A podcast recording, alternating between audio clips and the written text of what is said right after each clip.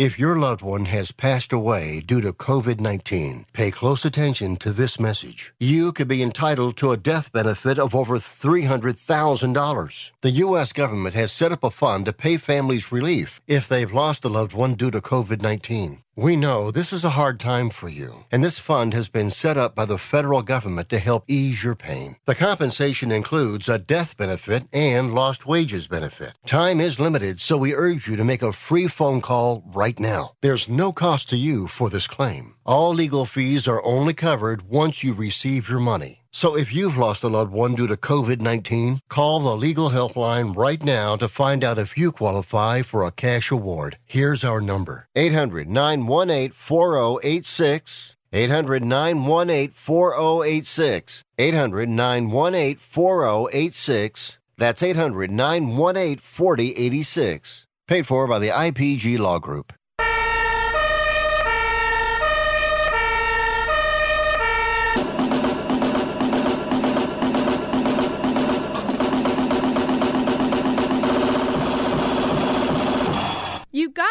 It's Rick Tittle.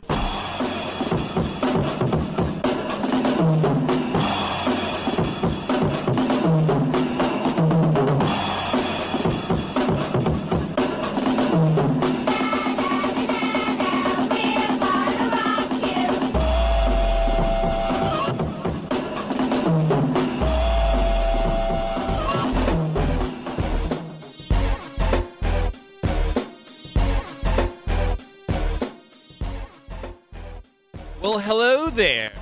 Another episode of Titillating Sports on the Sports Byline USA Broadcasting Network is upon you, the listener. That's right, you, not us, not me, you, the listener.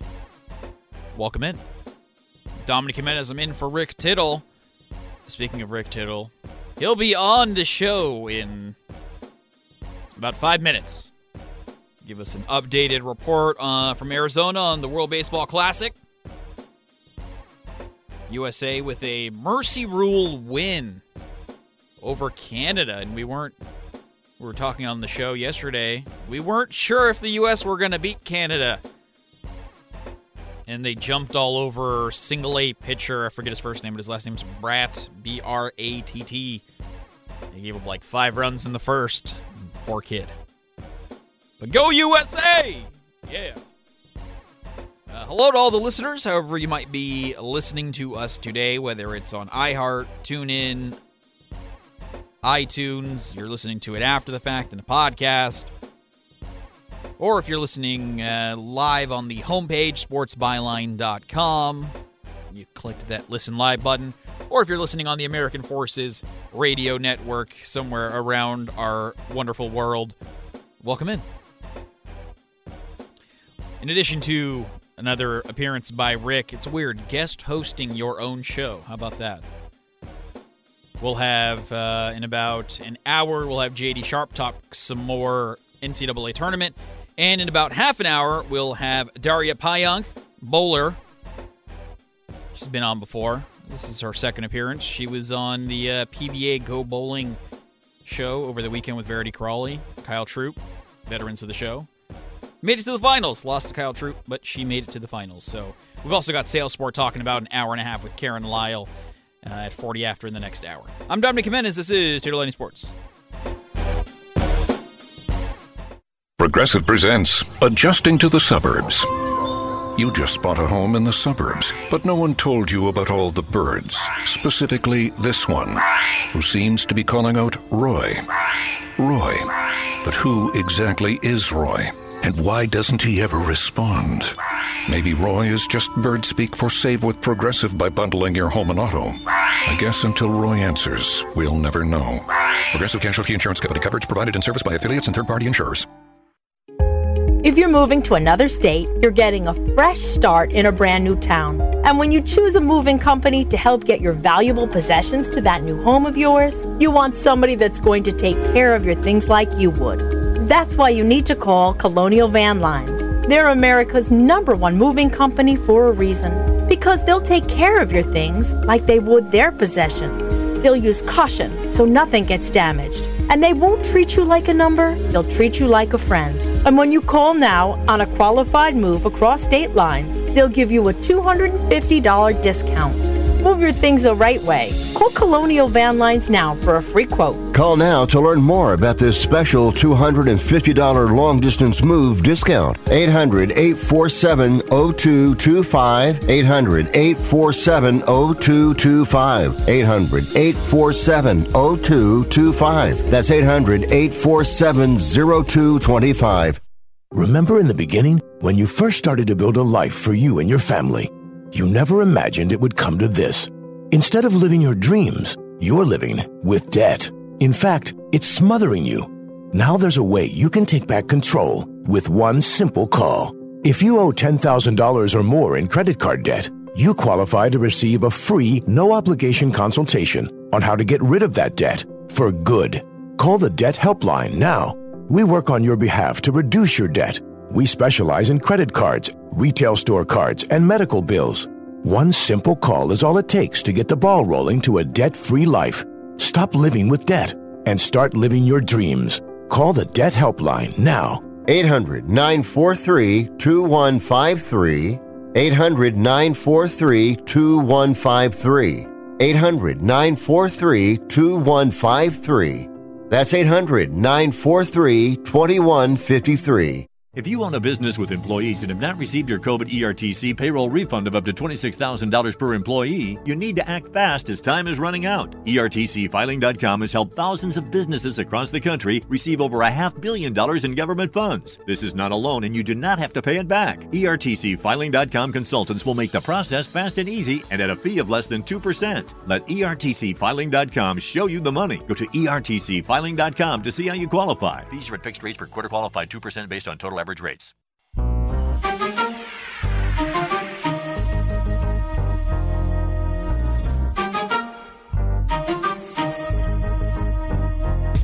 This is Titillating Sports with Dominic Jimenez on Sports Byline USA.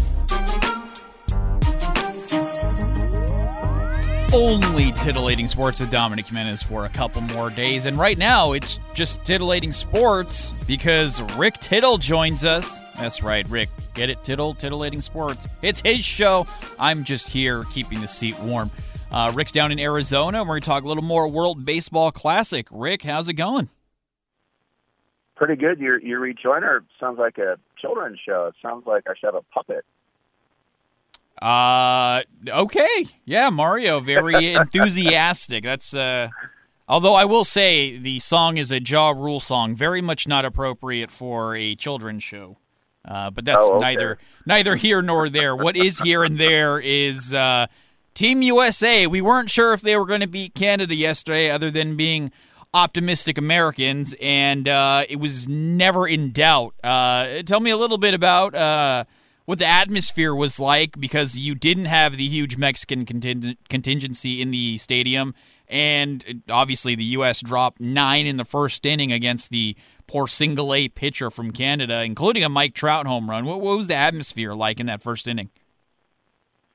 Well, you're right. I mean, the Mexico game was, you know, I'd say 75% Mexican fans, and they were going wild, especially when they put the beat down on we, us Americans. But so the crowd wasn't as big. I'd say probably, but still two thirds full. So I'd probably say about, you know, 30,000 people there. And it was, uh, you know, Lance Lynn, you know, he's not, you know, Walker Buehler or Shane Bieber or Max Fried, but I thought I felt a little bit better about our chances with Lance Lynn um, than Nick Martinez uh, day before. But I look and I see this guy Bratt, not Benjamin, but I think Mitch Bratt. I looked it up, and he was from Low A, and this kid got shelled. And you, you know, as you said, uh, Trout hit a monster home run on him. Arenado, Betts, everybody's hitting off this guy. Why wouldn't they feast on an A-ball pitcher? And then Ernie Whitt relieves him with this guy Frewer, who's not the Milwaukee Frewers, but this guy Frewer, who's also an A-ball pitcher, and he hits Betts, who's batting around. And I kind of thought because Canada's going to play Colombia in less than two hours now, they had such a short turnaround. I almost felt like Ernie Whitt was waving the white flag on this. I mean, how his team never had a chance, and he let those A ball pitchers get feasted upon. So it was a curious thing, I think, to not even try to win that game, but I think that was the feeling. You know, we were talking yesterday about how Team USA could turn things around after the just absolute beatdown from at the hands of Mexico, and one of the things you said is a lineup change. Well, you were saying, let's see if Mark, let's see if Mark DeRosa will do a lineup change, and we saw Tim Anderson at second base. He's one of the few Americans who's consistently hitting. Uh, d- obviously, it paid out, but do you like that move going forward? And uh, a tip of the cap to DeRosa for that move.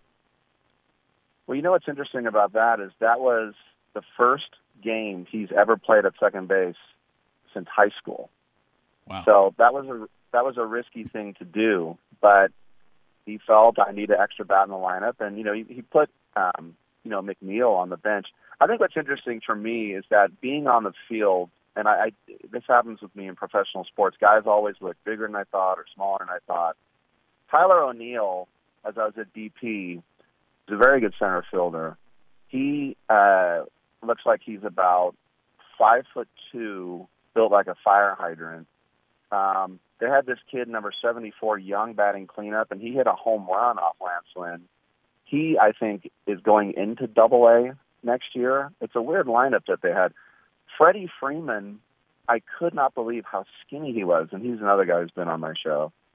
But man, Freddie Freeman is skinny, and I never expected him to be. I thought he'd be built more like Matt Olson or something like that. But the guy that really surprised me was, you know, I've I've been on NFL fields for years, but the most barrel-chested guy I have ever seen is this crazy tall dude with a mustache, and I thought, who the hell is that? I had to look it up. It was Miles Mikolas.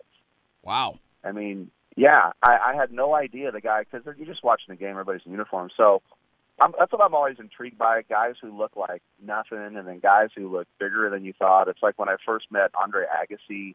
I'm six two, and I'm looking him in the eye. I thought he was like an oompa loompa. And so anyway, just a couple of things to, you know, you look, and that's the thing I love about baseball is you can have a fat guy or a nerd with glasses. If you can play, you can play.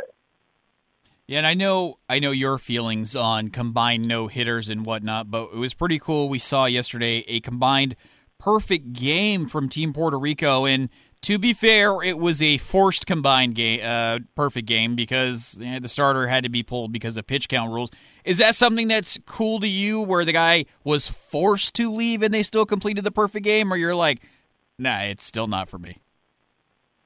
Well, if he got yanked and that wasn't the rule, that would suck. But it's it's the rule, so you know, rules are rules. I thought it was pretty cool. We were all watching it in the press box. Hmm. Um, before the uh, the USA game, and you know you feel sorry for Israel to get humiliated like that. Um, this guy Lavarnway, I remember him when he was on the A's for a cup of coffee. He's a real nice guy. But the thing I thought was interesting, speaking of former A's, is somehow, some way, Danny Valencia was on Team Israel. So wow, um, J- Jewish or Israeli heritage, and remember he uh, punched Billy Butler, and Billy Butler was the first person in history who had to apologize for getting beat up so it was the, my favorite. Just as an aside, my favorite Danny Valencia story. I don't know if it's true or not, but when the A's traded for him, uh, apparently the conversation with Bob Melvin was, "Hey, you're going to play a lot," and Danny Valencia said, "I'm an everyday player," and Bob said, "Well, we'll see." And he said, "No, no, no, we'll see. I play every day, or I'm not coming." Wow. Did, I know he didn't end up playing every day, but did he? He did end up coming though, right? Like he just tried to posture himself into playing time and it didn't work he came. He's he was a pretty good player. He was a decent hitter, but apparently, you know, he was one of those uh, red butts.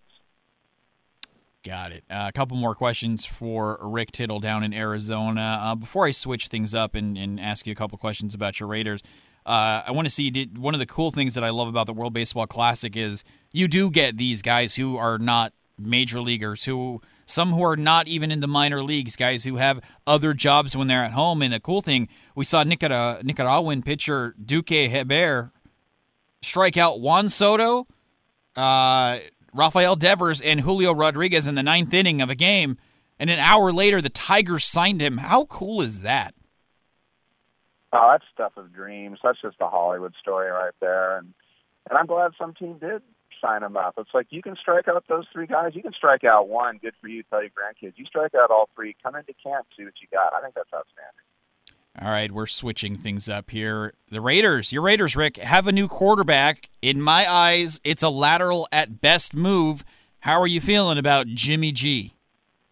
Well, I know you very well, and you you never cared for Jimmy G as most Niner fans did. Uh, he's a cheaper version of Carr. This probably means now they're going to take Richardson or Levis at seven and then sit him. I hope it's not Levis, but really I hope it's not both. But you know, Jimmy G has the second highest winning percentage in Niner history. He took his team to a Super Bowl, but just the Raiders have a patchwork offensive line, and Jimmy G uh, doesn't matter how good looking he is, he can't stay healthy, and and he does throw some bonehead picks. So to me, this is a less durable version of Derek Carr. The only positive would be that there's more money now to sign other guys because he's cheaper but it's nothing I'm jumping up and down about. I will say it's better than drafting Levis or Richardson and starting him because the Raiders do have, I think, this is kind of weird to say for a team that didn't make the playoffs, but with all that talent on offense, they do have a chance. So with Garoppolo, they they they've given themselves a chance, but for him to stay healthy is a tall order. And you mentioned the money to sign other guys about an hour ago. They signed Jakobi Meyers, former Patriots wide oh, receiver, Lord. to a three-year, thirty-three million dollar deal. So, oh, uh, no. Oh, that's there, stupid. There's that. We've been speaking with Rick Tittle. You can check it out every every day, Monday through Friday, 9 a.m. to noon Pacific, here on Titillating Sports. He'll be back on Thursday. Rick, uh, enjoy the rest of your trip. Uh, go Team USA. Take care. Thanks, Tom. Talk to you soon, buddy. Right, we'll see you. It is Rick Tittle down in Arizona. We're talking a little World Baseball Classic and a little Raiders, too, because they're in the news. So I'm Dominic Jimenez. This is Titillating Sports. Bye.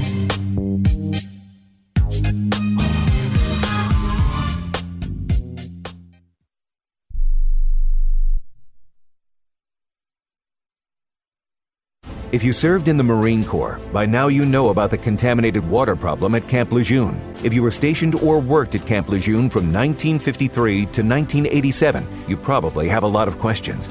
We have some answers. You could be entitled to compensation.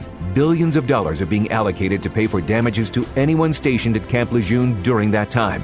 Unfortunately, it appears that officials may have known the contaminated water problem existed and did little to protect their men. The Semper Fi code was not honored. If you or someone in your family has developed a serious illness, including various forms of cancer, call this Camp Lejeune legal support line right now. You can't turn back the clock and change what happened, but you can certainly call right now and learn your rights as a Marine. Here's the number 800 725 1651. 800 725 1651. That's 800 725 1651. Paid for by Legal Alert Line. Has someone in your family lost a job recently and now you can't afford your mortgage payment? Or do you have a rental property and your tenants aren't paying you?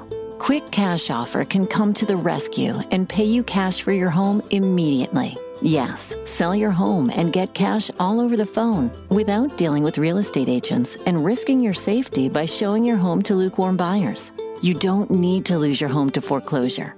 If you have any equity in your home, we will buy it and give you cash within days, all in a simple over the phone and virtual process. Call Quick Cash Offer now before the economy gets worse. Sell a home you can't afford or just don't want to get the cash you need today. 800 788 1495. 800 788 1495. 800 788 1495. That's 800 788 1495. Life insurance is one of those things that just about everybody needs, but few people actually have. Hey, if you die unexpectedly without life insurance, guess what? You'll leave your family with even a bigger mess. Life insurance will help replace your family's income. It'll help cover burial expenses. Life insurance can even help pay off debt like credit cards and medical bills. Life insurance can even pay for college. And if you own a business and you die, life insurance can help your business from collapsing. It can even help cover estate taxes. Life insurance has never been more affordable and needed. Plus, you can always shop around even if you have a plan and save some money. So call the Life Insurance Quote Line right now for free pricing information. 800 915 9654. 800 915 9654. 800 915 9654. That's 800 915 9654.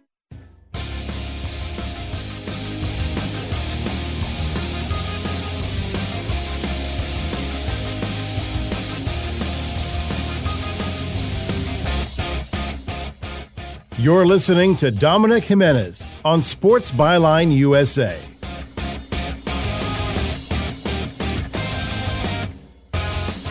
Welcome back to the show. Dominic Jimenez here. We've got an open segment before we welcome back to the show professional bowler Daria Pajak. Give me a call, 1 800 878 play, 1 800 878 7529, and I will click some buttons and we can have a conversation and we can chat. Huh? How's that sound? It's funny. So, uh, you know, Rick just there mentioned my feelings towards Jimmy Garoppolo and make no mistake about it when when the 49ers traded for him I was ecstatic. Obviously I didn't know a lot about him other than he was Tom Brady's backup, but there was always the talk about Jimmy is going to be the one that takes over for Brady and if the Patriots felt so strongly about him, why wouldn't I? Sign me up. If they think that he's good enough to take over for Tom Brady, I'm in. Who who am I to argue with Bill Belichick about talent evaluation? I'm nobody. Know, I'm not going to do that. I'm just I'm not. I did be stupid. So I was all aboard when they traded, all in when they traded for him. He shows up. He takes the exact same team that struggled all year. They win five games in a row to close out the season. I was making the jokes. Jimmy GQ, Jimmy Guapolo. Guapo's handsome in Spanish. All, of the funny memes, all, the jokes, the, the plays on his uh, on his name, all of it. I was all in. And I have to give Jimmy credit. He he helped turn this team around. They were successful for long stretches of time with Jimmy behind under center. But there were just a few things that were maddening. One of them being his health. He he got hurt a fair amount. Especially the last few years when this is a team built to win a Super Bowl. And and then the other ones is other one of the other flaws is that his his shortcomings and don't get me wrong, every player's got shortcomings of some type. I, am not saying Jimmy had flaws, so I didn't like him. No, it was that the flaws reared their ugly head at inopportune times. Well, I can think of a lot of times where Jimmy panicked in the pocket and I don't want to say he gave up trying to pass the ball, but he would try to kind of sort of scramble. But Jimmy's not a quarterback who's going to be super successful scrambling. He's not. He's athletic, but he's not a running quarterback. It's just not who he is, and I'm, I'm I don't hold that against him. A lot of quarterbacks aren't going to do a lot if you force them out of the pocket. But it was the the panic in the pocket that would drive me crazy. He would still have time but he'd bail out and try to check down, or he'd bail out and try to get away. I think, uh, obviously, I'm just here talking about what I observe. I could never do a fraction of what Jimmy Garoppolo does. My quarterback career ended in like middle school. it's just a fact. Who knows what would have happened if I had played football freshman year of high school? I, I don't know. but I'm pretty sure I wouldn't be Jimmy Garoppolo. Fairly con- very confident in that.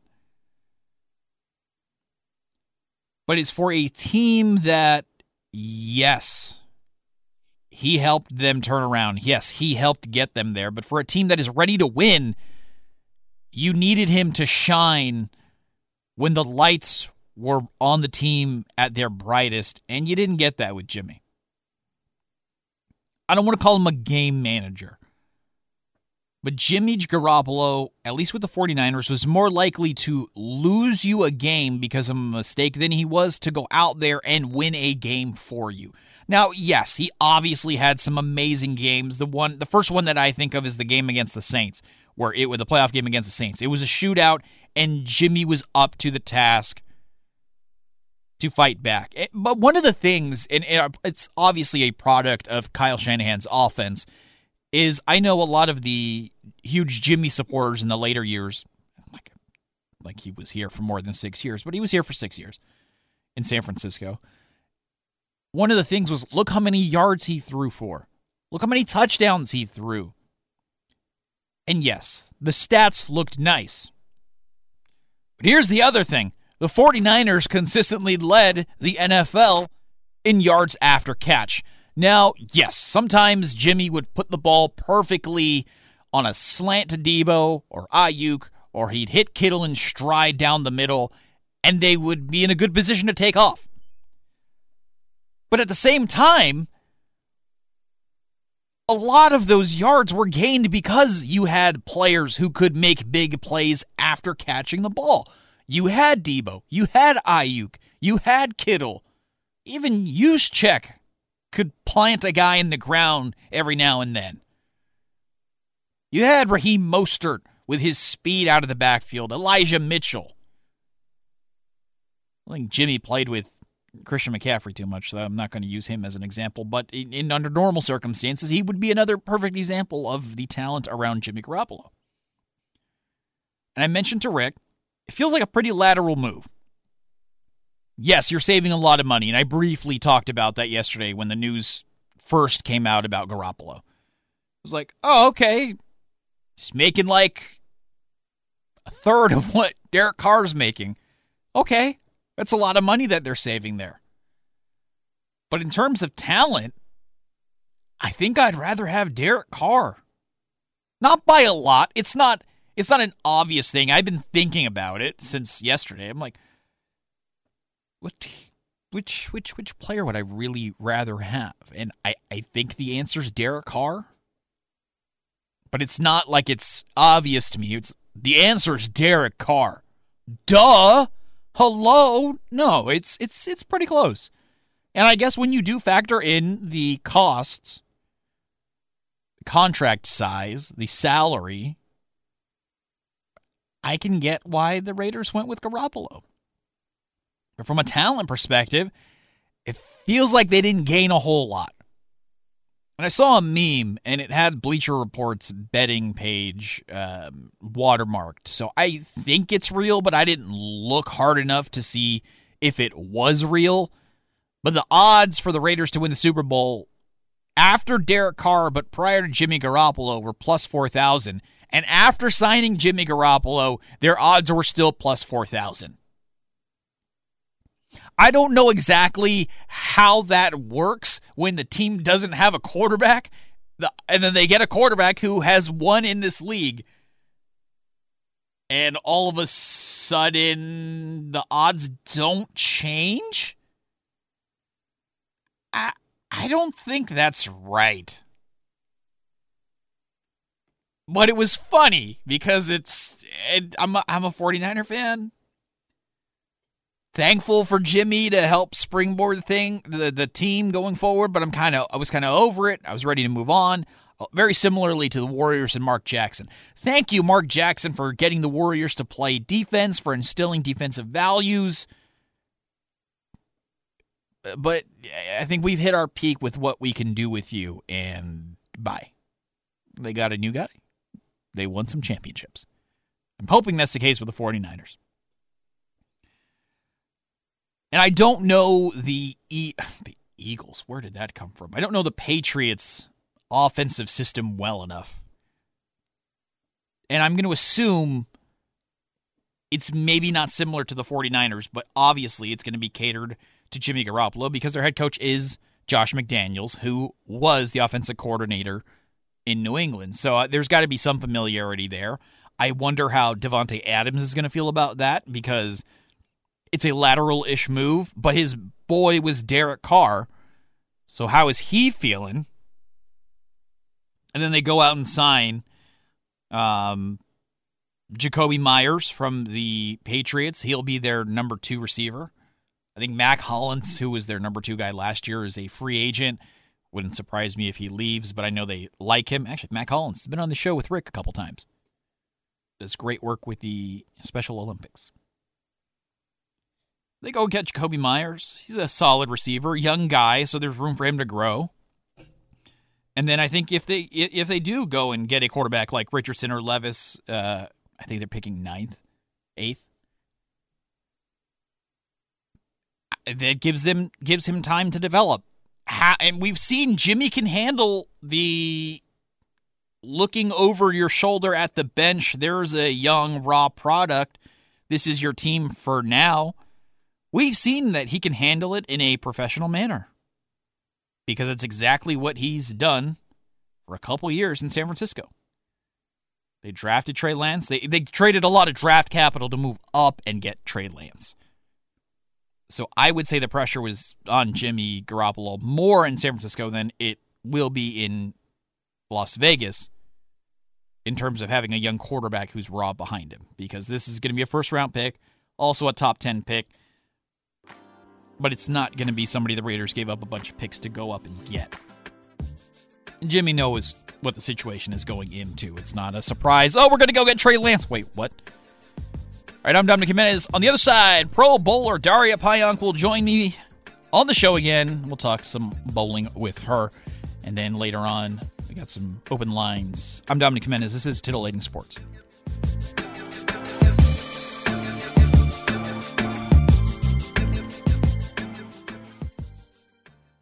Wendy's two for $6 lets you mix and match some of our best items, like Dave Single with a 10 piece crispy nugs, medium strawberry lemonade with a spicy chicken sandwich, spicy chicken with a Dave Single, Dave Single with a strawberry lemonade, strawberry lemonade, strawberry lemonade, if you're into that. Chicken Sam, crispy nugs, crispy nugs, strawberry lemonade, Dave's, Dave's, nugs, nugs, Sam, Sam. Whew. Pick what you want at a price you want. Choose wisely. Choose Wendy's two for six. For limited time, price and participation may vary at U.S. Wendy's on the card only, single item at regular price. Do you use the expensive blue or yellow pills to charge your sex life? Are you thinking about it? What if we can promise you the same results for less than $3 a pill? If you're paying $20 a pill for the other pills, you're getting taken to the cleaners. Our pills deliver the exact same results for less than $3. You'll save more than $16 a pill for the same results. And right now, radio callers will get 44 blue or yellow pills for 120 bucks with free discreet shipping. You can save more than $700 off pharmacy prices. Charge your sex life now and save a ton of money. Call now and get your 44 pills and save over $700 and qualify for free shipping. Stop overpaying and call right now. Paid for by Steelman Pills. 800 965 1295. 800 965 1295. 800 965 1295. That's 800 965 1295. Do you own an annuity, either fixed rate, indexed, or variable? Are you paying high fees and getting low returns? If so, Annuity General would like you to have this free book to learn the pitfalls and mistakes of buying an annuity. The Annuity Do's and Don'ts for Baby Boomers contains the little known truths about annuities, like how to help reduce your fees and increase retirement income. And it's free. That's right, free. As a bonus, we'll also throw in a free annuity rate report just for calling. We researched over 1,000 annuities and summarized rates and benefits from financially strong insurers. You get annuity do's and don'ts for baby boomers and the annuity rate report, both absolutely free for calling Annuity General today. Hurry, supplies are limited. Call now. 800 760 1845. 800 760 1845. 800 760 1845. That's 800 760 1845. This is Ron Barr. Be sure to check out Sports Byline and Octagon's outstanding eight part podcast series, Behind the Barrier Voices from the Negro Leagues. Here, Willie Mays, Hank Aaron, and others share their stories of the Negro Leagues, the challenges the players faced, and the importance of Negro League baseball to the game's history. Behind the Barrier is available now on the iHeart Podcast Network and all major podcast platforms, including Apple, Amazon, Spotify, Stitcher Simplecast, and Pandora.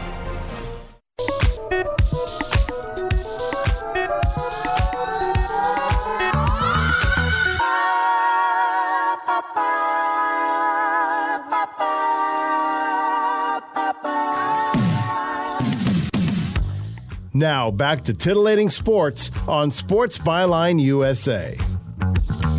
Welcome back to the show. Dominic Jimenez here, and you know, as you know, it's, it's no secret at this point. I'm a bowler. I love watching bowling. I love getting to chat with the pro bowlers, and I'm very excited to welcome in my next guest, who is a Pro Bowler, second time on the show, and that is Daria Pajak. She's a Pro Bowler on the PWBA Tour. She was a 2017 PWBA Rookie of the Year. She also reached the finals in the Go Bowling PBA NASCAR Invitational at the Phoenix Raceway over the weekend with her NASCAR partner, Ricky Stenhouse Jr. They fell to Kyle Troup and Aric Almirola in the final. Daria, welcome back to the show. Um, what is it like getting to participate in kind of a fun cross sport celebrity bowling event where it gives you a chance to have some fun, uh, compete in a different manner, a little less one on one pressure? You get to promote the sport. And you got to beat your good friend Verity Crawley in the in the first round there. So what was that event like for you? Hi, thanks. Uh, thanks for having me on the show, by the way. And I love how you pronounce my last name. It was perfect, and it does not happen very often. So, oh, good thank job.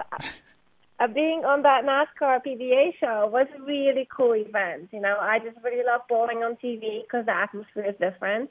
And with the events like that, that the goal is to promote the two sports, NASCAR and PBA. It just has so much vibrancy in the atmosphere. It's it's such an amazing environment to bowl with, bowl in, and the and the people there and everybody that was helping with making that show happen just made it such a good experience. And on the top of that, all the NASCAR drivers, I've never met them in person other than Aric Almirola. Uh, they were so nice. Uh, they were so down to earth. So just being around them and just them being so nice and so cool, it, it was great. And uh, in, in Poland, where you're from, growing up, was was racing a, a big sport in Poland at all as you were growing up, or was it kind of your first introduction to it when you when you came over here uh, for college? Uh, actually, in Poland, when I was a little younger, before I went to to the college in the states, Formula One was really big. Mm. And one of the reasons of why Formula One was very big, it was because one of the best drivers at the time, Robert Kubica, was Polish. So he was always having top finishes, and he was always against Schumacher. And I remember always watching him. And the fun fact is that Robert, he used to be a bowler. So wow. I've known him since I was super small, and I remember him explaining to me why he doesn't bowl with the thumb. Uh, he said that he cannot bowl with the thumb because of the season when he's racing, his thumbs get swollen and then uh, it gets smaller, so it's always a problem. So he just switched to a two-finger bowling shot, and I remember we've all knew him before he was famous, and he was saying like, "Oh, I'm gonna go to Italy and I'm gonna race and stuff." And then suddenly, boom, he was everywhere, all over the news. And we haven't seen him much bowling anymore with us. But there was that one tournament that he showed up on the European Bowling Tour, and he was just like, you know, the biggest star ever. But the fun fact is that we're bowling at that tournament when I was, I think, already 16 years old and there is something called Desperado when you bowl the whole tournament and you did not make it to the finals, but they give you like one last chance to bowl one game, and the two highest scores make it part of the finals. Mm-hmm. And I remember Robert beat me by one pin to make it to the finals, and I fell short by a pin.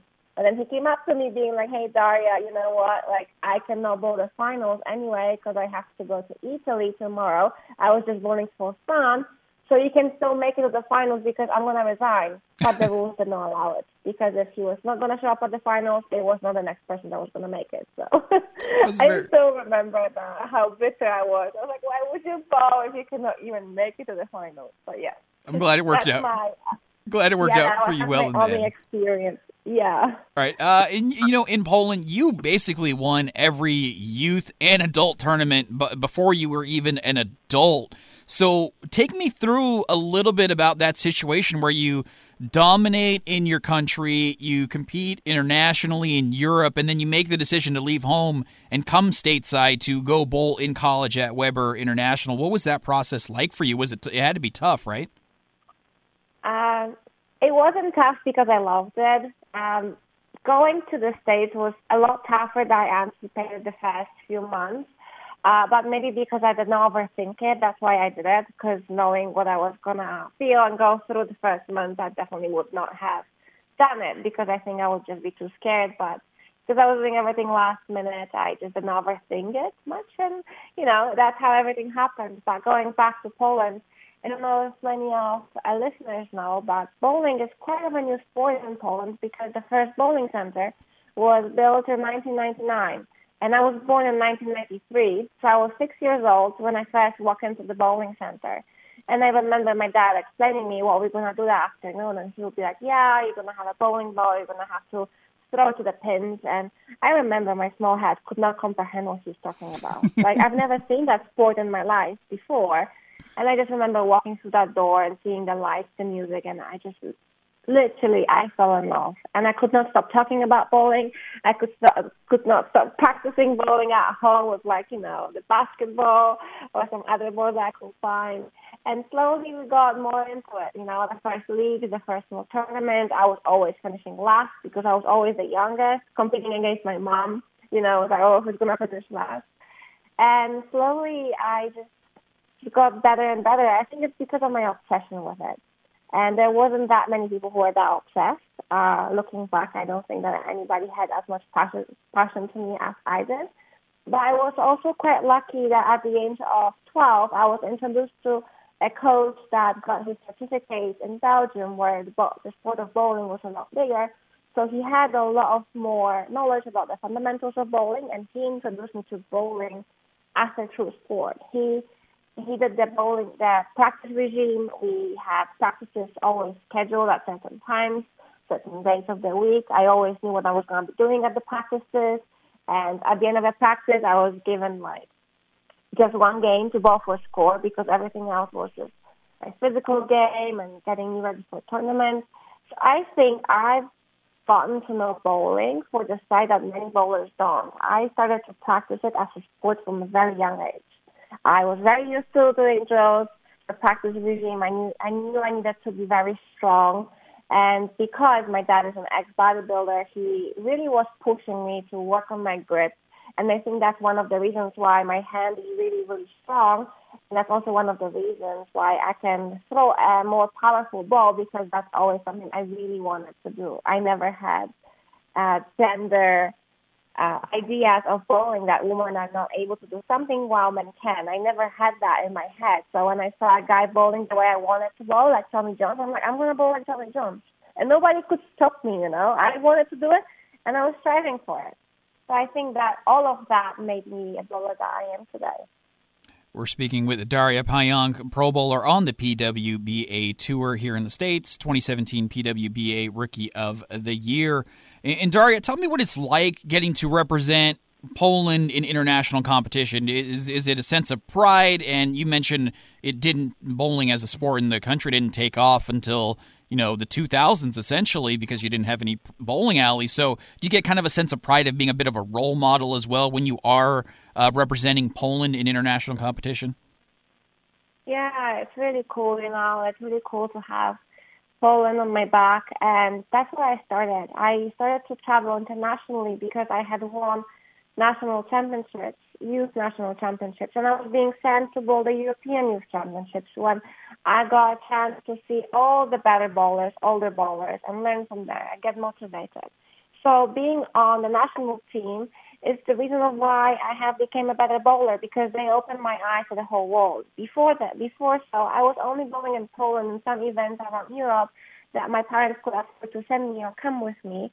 But if not being able of uh, being a part of the team Poland, I would have never seen the bowling as it really is, and it opened my eyes. So now that I can give back to our country, and I just won a medal at the European Championships this past year in October, give, being able to give back to them after so many years of them just sending me for experience and sending me to just get, uh, you know, not qualify and just try to, to do as best as I can without even having any chance for the medal. And now me being able to go and fight for the medal for my country is, is a payback I'm very happy I, I can do for my country.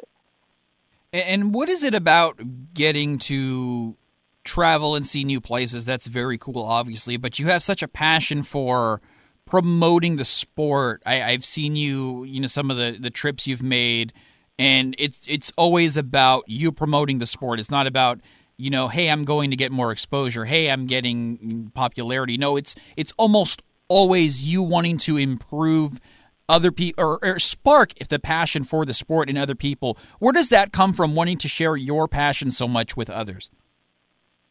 It's it's a dream come true. I never thought I would be in the place I am right now. And it's more so of the fact that I I was raised in Poland and I was there for 19 years of my life before I went to the university.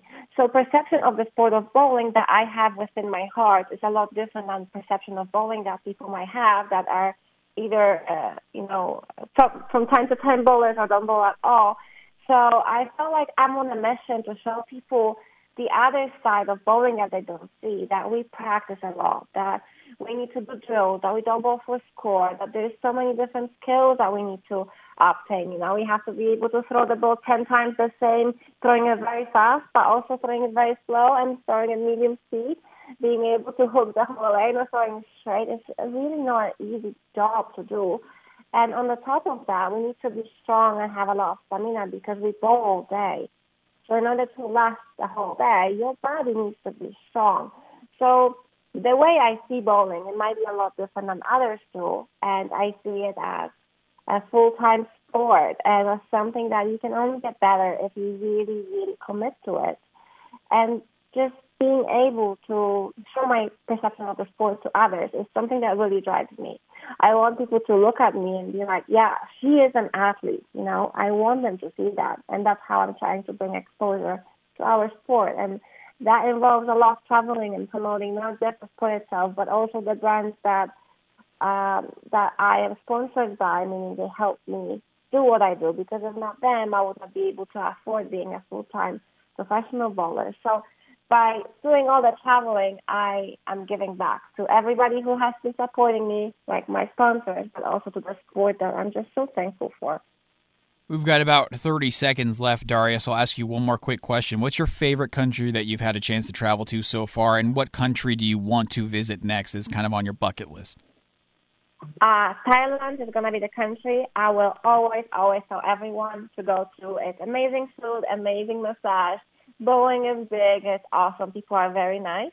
And the country I would love to go to is, is China. I've only been to China for eight hours because I had a long layover. But I would love to go to China and bowl in some of the events that they have. The day the sport of bowling is really big there as well. But I would like to try their food and just see the culture. There we go. There is Daria Pajak. Remember, check her out on the PWBA tour. She's even bowled in some of the PBA events and done extremely well in those too. She was the 2017 PWBA Rookie of the Year also. And Daria, I know you have a huge social media following. Where can fans follow you if they want to kind of follow your journey as you promote the sport of bowling? I think Instagram would be the best forum to follow me. I'm very active on Instagram, TikTok, and Facebook. So anywhere you follow me, you're gonna be quite up to date with with the stuff that I do on everyday basis. There it is, Daria Pajak. Daria, thank you again for taking some time and joining me. Always a pleasure getting to chat with you, and best of luck on uh, the upcoming season and your continued uh, good travels. Take care. Bye bye. Thank you. Bye. I'm Dominic Jimenez. More on the other side on Titillating Sports.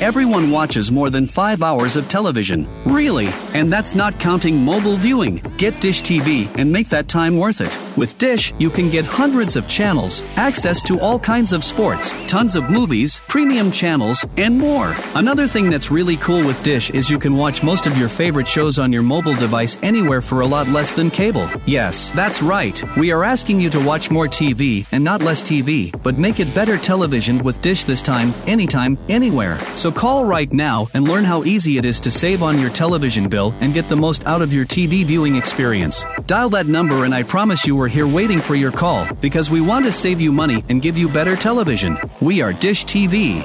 800 293 0328. 800 293 0328. 800 293 0328. That's 800 293 0328. I don't even recognize myself anymore. I'm really worried about him. His addiction. I haven't seen him like this.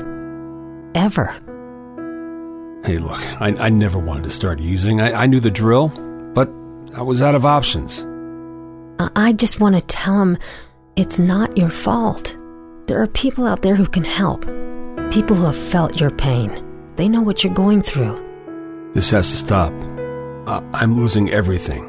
Everyone. You've been strong your whole life. You can do this, but you have to reach out for help. It's time. I can do this. Addiction is a disease, and diseases need treatment. Call Quit Drugs 321 now at 800 378 3508. 800 378 3508. That's 800 378 3508. Paid for by the Detox and Treatment Helpline.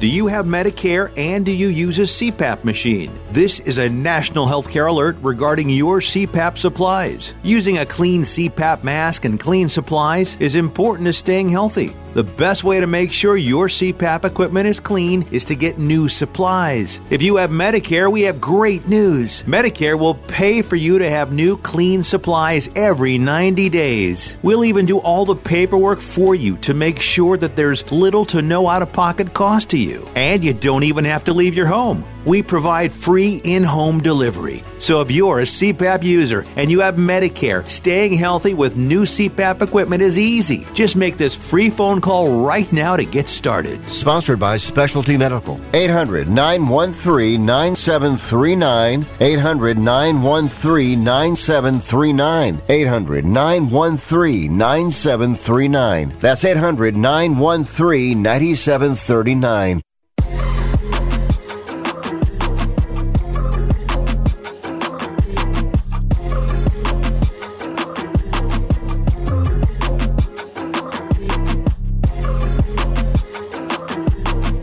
Titillating Sports continues on Sports Byline USA. Welcome back into the show, closing down this hour. My thanks again to Daria Pajak for joining me. It's it's funny I didn't get a chance to ask her because just every this is the second time I've had her on, and I, I she's so thoughtful with her answers and gives me great answers. It's not five word answers where like oh yeah it's a lot of fun. I mean even even the really quick question that had thirty seconds What's your favorite country you've been able to travel to? Where would you like to go to next? She told me what the two are. She her favorite's Thailand. She loved to go to China. But then she gave me the reasoning for it. She didn't just give me the answer. I love being able to chat with Daria, and she thanked me for pronouncing her last name right. And I'd imagine it's got to be hard being having a, a, a name that Americans aren't used to. It's spelt Payak, Pajak. And actually, if you're familiar with uh, oh, Who We Are in the Shadows, the TV show, they actually mentioned Daria, I think, last season. I think the episode aired in like December or November, and they actually referenced her on the show as a Polish bowler. It was I thought that was pretty cool. I didn't get a chance to talk to her about that. But I just I have to get the names right. I just I have to. It would it would even if I wasn't a bowler, I would research the ever loving you know what out of it just to make sure I was right because it would stress me out that I wasn't right or if I had it wrong.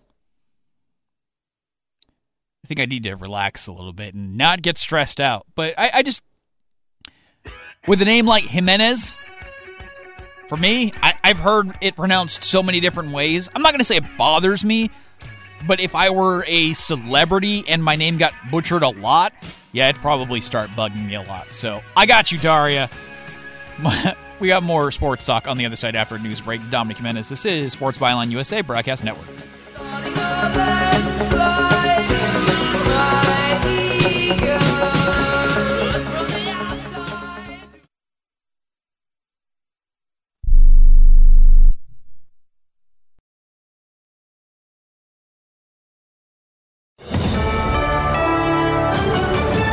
USA News, I'm Richard Johnson. From coast to coast, winter is not over. In California, that means more rain on the coast and more snow in the mountains. NBC correspondent Nalia Charles is in the small town of Pajara, California, near where a levee broke last week, inundating farmland. This rain is going to the same place as it came on Friday, which led to that levee breach. Although it's not as much rain expected, that's still detrimental because there's already existing flooding here. Highways have been closed, roads have been closed, damage to homes, and evacuation orders. At the south end of Lake Tahoe, city officials are asking people to stop harassing snowplow drivers drivers. They say people are throwing things at their plows and blocking their paths. There's so much snow in South Lake Tahoe, they're running out of places to put it. In the Northeast, thousands are already without power as a strong nor'easter will dump as much as eight inches of snow in New York's Hudson Valley and a lot of rain around New York City. Staying warm and dry fueled a big part of the new inflation number. The consumer price index rose by four tenths of 1% last month. Over the course of a year, it's up by 6%. The price of fuel dropped, but the price of shelter rose. The Wall Street Journal reports the Justice Department's joined the investigation into the failure of Silicon Valley Bank. Justice is reportedly focusing on stock sales by the bank's executives before last week's collapse. President Biden set to unveil a new set of executive orders dealing with guns. What he will sign today is a landmark executive order that will bring the United States uh, government as close as we possibly can be without legislation to universal background checks. Biden domestic policy advisor Susan Rice says the order will, among other things, raise public awareness of red flag laws in 19 states. The president will sign the executive orders in Monterey Park, California, scene of mass shootings back in January. This is USA News. Non attorney spokesperson ad sponsored by Open OpenJar Concepts. Attention veterans and active duty military. If you were issued earplugs between 2002 and 2016 and were diagnosed with hearing loss or ringing in the ears, you may be entitled to compensation. The manufacturer of these military earplugs recently paid $9.1 million to resolve claims that their earplugs were defective, potentially exposing service members to damaging sound levels that could have resulted in hearing loss or tinnitus. If you or a loved one were issued earplugs and were diagnosed with tinnitus or hearing loss, don't wait. You fought for this country, and our attorneys want to fight for you. Call 800 958 2145 now for a free legal consultation and to see if you may be eligible to file a claim. Time restrictions may apply, and you pay nothing unless there's a recovery in your favor. So call 800 958 2145 now. Again, 800 958 2145. That's 800 958 2145. Pushback to fears by many in the USA about traveling to Mexico. Its president, Andres Manuel Lopez Obrador, says Mexico is safer than the U.S. He also complained about what he called a campaign by conservative U.S. politicians against Mexico.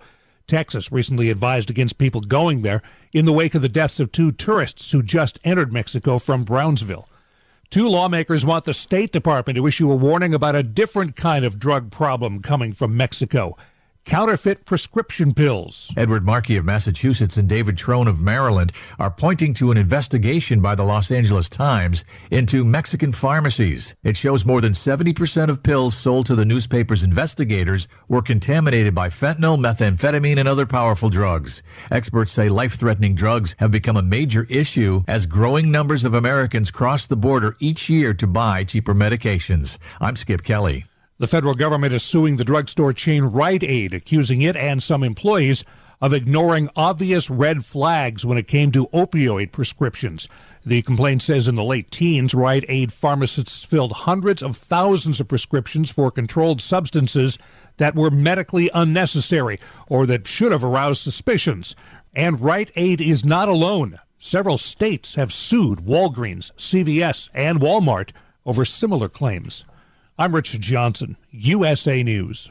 If you own a business with employees and have not received your COVID ERTC payroll refund of up to $26,000 per employee, you need to act fast as time is running out. ERTCfiling.com has helped thousands of businesses across the country receive over a half billion dollars in government funds. This is not a loan and you do not have to pay it back. ERTCfiling.com consultants will make the process fast and easy and at a fee of less than 2%. Let ERTCfiling.com show you the money. Go to ERTCfiling.com to see how you qualify. Fees are at fixed rates per quarter qualified 2% based on total average rates.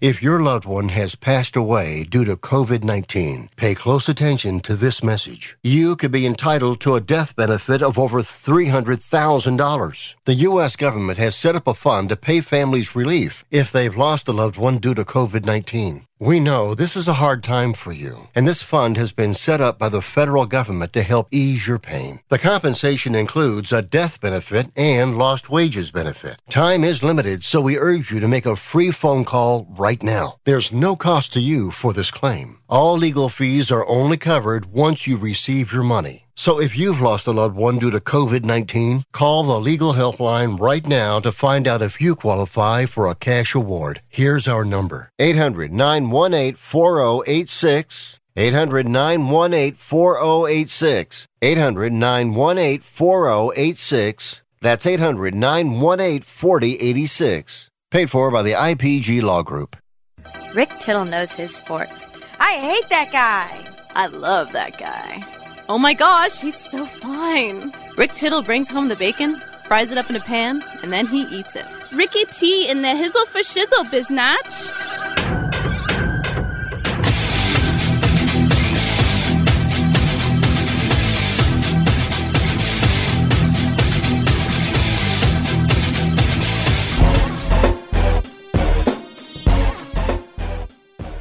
Welcome back. Another hour of titillating sports. Dominic Jimenez doing what I do, filling in for Ricky T.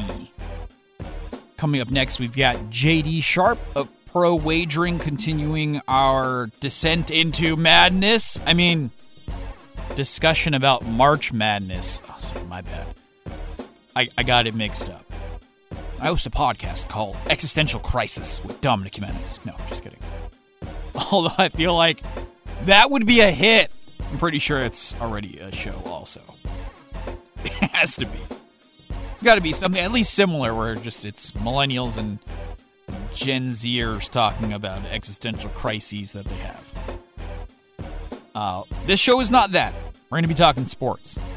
Uh, again, five minutes, JD Sharp. And in about half an hour at 40 after the hour, Karen Lyle will be joining us from actually from London, England. Forget, I think London. I know she's in England. I think it's London. There we go. And she's got a guest uh, for Sales Sport Talk. So I will hand the reins over to her, and she will uh, do that interview, and then we'll come back and wrap up the hour. But in the middle there, at 25 after, you can give me a call 1 800 878 play, 1 800 878 7529. Thank you, however, you might be listening, would like to welcome you into the show, or welcome you back to the show, whatever. I do, however much time you spend listening and hanging out with me, I'm greatly appreciative of it. And uh, to everybody listening on the American Forces Radio Network, if you're in our uh, American part of the American Forces, thank you so much for what you do because I am sitting here in a studio in San Francisco with wet pants talking about sports, and I would not have that opportunity without your dedication and bravery. So thank you for that. No, I didn't wet my pants. I take public transit and the rain was raining sideways today because it was windy, so my pants. A lot of rainwater.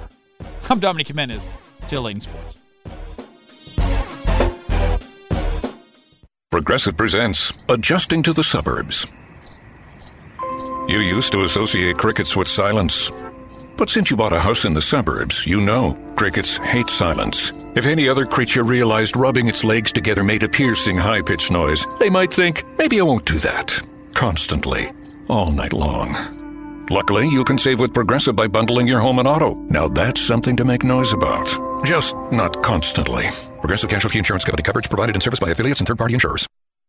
Okay, we are running a car drive right now to help veterans all across America. So if you have an old car, truck, or van, even a motorcycle or an RV sitting around, you can right now give it away and help the vets. They really need your help. And your car will help support the vets and their families. And guess what? You even get a tax donation. Plus, we'll even come and pick up your car for free. And all you've got to do is pick up your phone right now and make a free call. Now is the perfect time time to do something good for the vets. Give back to the vets right now for all they've done for this country. And your old car can really help them. So call the Veterans Car Donation Program right now for free pickup of your vehicle. Help the vets and help your taxes at the same time. Call right now. 800 215 6812. 800 215 6812. 800 215 6812. That's 800 215 6812. How would you like to get high speed internet for your home for less than $2 a day? That's right. For about 50 bucks a month, you'll get lightning fast internet. Are you paying less than 50 bucks a month right now for your internet? Then call Whole Home Connect right now for blazing fast internet at 50 bucks a month with no price increases, no hidden fees, no contracts, no upfront costs, no equipment fees. It's a great deal. And guess what? You can try it for 15 days days. If you don't like it, you get your money back. But you're gonna love it, and you're gonna love the price. Internet for your home for 50 bucks a month. That's less than 2 bucks a day. Plus, no contracts, no upfront costs, no equipment fees, and our 15-day guarantee. Call now. 800-617-5145. 800-617-5145. 800-617-5145. That's 800-617-5145.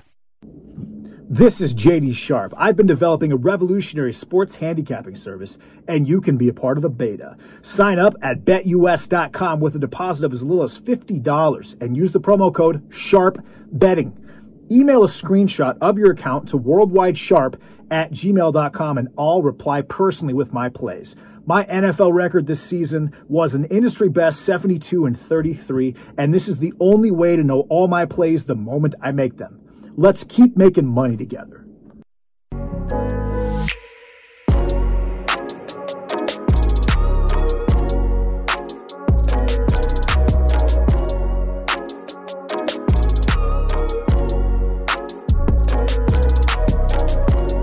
Now, more of Titillating Sports with guest host Dominic Jimenez.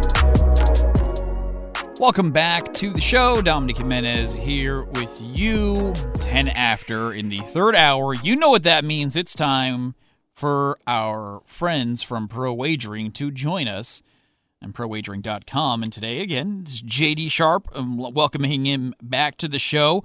Talk a little more NCAA. The games start today, JD. So, and, and, all the listeners, if you haven't filled out your bracket, you better hurry up and do it now. Otherwise, you're going to look like a cheater filling it out after they start. We've got two games today Pitt, Mississippi State, and we've also got SEMO and Corpus Christi.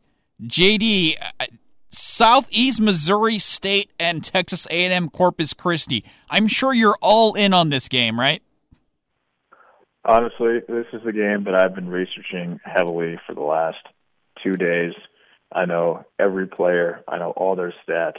I've gone through all their. I'm kidding. No, I, I have. I have absolutely no interest in this game whatsoever. I'm not going to do anything with it. However, I do have a play on uh, Mississippi State Pitt, and really, it, it's it's Pitt. It's Pitt plus two and a half. The lines move from one and a half to two and a half. Uh, it, it's very simple. Miss, Mississippi State is very athletic. They're big. They go about nine deep. They play in the SEC, but they just cannot score. They, they, literally can't shoot. And I don't care how good of defense you play, if you cannot put the ball in the hoop and you consistently turn it over and you foul on top of that, the chance of you beating a team like a Pitt, who actually they just got blown up by Duke. I think they lost what ninety six to sixty nine. They lost by like thirty seven points in the Big East tournament or the ACC, ACC tournament. So I, I think that Pitt is going to score not quite at will, but a lot more than Mississippi State can score. They don't foul as much. Uh, they have better guard play, and they've still got you know, Federiko inside the seven footer who can match up with Tolu Smith. So, yeah, I I think I'm going to take Pitt tonight plus two and a half.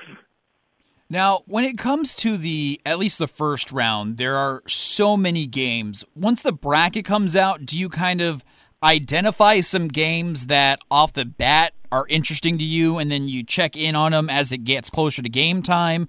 Or do you kind of just look at all each game before it happens? Because i'd imagine it can get a little chaotic trying to do it game by game and kind of keep an eye on multiple games like that leading up to game time. What's your approach when you bet on the first round of the tournament? Well the first round of the tournament i generally don't go anything above one unit because so many different things can happen. And the handicaps are unique. A lot of the teams get better. You, know, you can say that okay, Team X played a quadrant one opponent in you know in the first month of the season they lost by 25 points, but did that team get a lot better over the next three months? Most likely. So, and, and it's really tough to make that type of make that type of handicap or that type of comparison between the two teams in a, in a head-to-head scenario, when or even like a head to ahead to teams that are very similar, like the team that they're playing in that type of scenario because you, you just they haven't played a team of that caliber in X amount of time. Yes, but on the other side, they could have gotten a lot better. So, oh yeah, I stick to one unit. I do love handicapping the games, although this year it's kind of tough because you know you got McCullar for for Kansas who may play, may not. He's the Big 12 Defensive Player of the Year, so obviously he needs to play. Sasser may play, may not. Uh, you've got three or four major injuries in college hoops this year that have a in my opinion, a pretty big impact on on what could happen in this tournament. But no, yeah. So I'm, probably going to have like six or eight plays. I've already got just uh, just just to put it out there. I've got UC Santa Barbara uh, plus ten and a half. I've got Oral, Oral Roberts plus six and a half. I think Oral Roberts cannot just beat Duke. I think they can make the Elite Eight. Uh, Oral Roberts, eh, they still got Max Abmas, who was on that team three years ago, who had you know averaged like 23 to 25 points a game. Uh, they still have three or four other guards. They go about eight deep, but they've got uh, Connor Vanover, their center, is seven foot five, 230 pounds. He shoots 38% from three, 82% from the foul line. He plays 32 minutes a game. He's like Zach Edey, not as big, but a much better shooter, a much more dynamic threat on the outside. So I think that this Duke team just played really well to end the season. I think Duke actually goes down in in, in the first game, and people are talking about they're going to win the region and this and that. Duke is full of freshmen. Uh, Scheyer has not coached in this type of environment before, I, I think Duke is, is in trouble this tournament. So no, I like Oral Roberts. I like Santa Barbara. Uh, I think Montana State has a legitimate chance to beat Kansas State. And another injury that we haven't talked about is Norchad Omier for for Miami. If he doesn't play, Miami's going to get blown out by Drake. Even if he does play, I think Darnell Brodie, who's 6'10", 280 pounds, is big enough that he can compete. So uh, I wouldn't be shocked at all if uh, Drake beat Miami as well. But I'm not going to have a. Uh, it's not going to be a situation where I'm going to bet 10 to 15 games. I'll go one unit per game, probably six to eight, maybe 10 games at most, and a couple of totals will be in there. I'm, I'm kind of looking at Gonzaga, Grand, Grand Canyon under. They both played pretty good defense as of late. They've slowed down their pace of play, so I, I could see that hitting. Um, but yeah, now when it comes to the second round, Sweet 16, Elite Eight, Final Four, you know, and obviously the championship game, that's when I'll start having those major plays, those two to five unit plays on a pretty consistent basis. So that that's kind of my approach. Is I don't want to bury, you know, I don't want to bury anybody early. I'm hoping to go maybe you know six and two, five and three, something like that, to start get a good good get a good good get a good grasp of everything from a betting standpoint. But then also I'm, I'm still filling out you know six to eight brackets, and the teams I think that I, I think Arizona has a really good chance to win it all. Um, we'll see if USC beats Michigan State. I think they have a chance to beat Marquette. But if Michigan State beats USC, I think Marquette will beat Michigan State. So it, there's just there's a number of different uh, variables you have to factor in. That's why I'm doing five different brackets. But yeah, from a from a betting perspective, I, I keep it light for the most part in the first round, and then I'll ramp that up as as the games go on. Now, now that you've mentioned you've done a few different brackets, I have to ask: Are with these different brackets, are are you doing? Obviously you have some games that you feel very confident in, but do you kind of hedge it and and have very similar brackets with maybe a different national champion, or do you go five almost completely different brackets? What's your strategy to br- filling out a bracket like that? Yeah, I mean, there's so there, there's a couple of games like um, UC Santa Barbara, Baylor. I could see that going either way. I could see Baylor. I think you, I think Santa Barbara covers for sure, but I, I don't think Baylor's going to beat them by 15.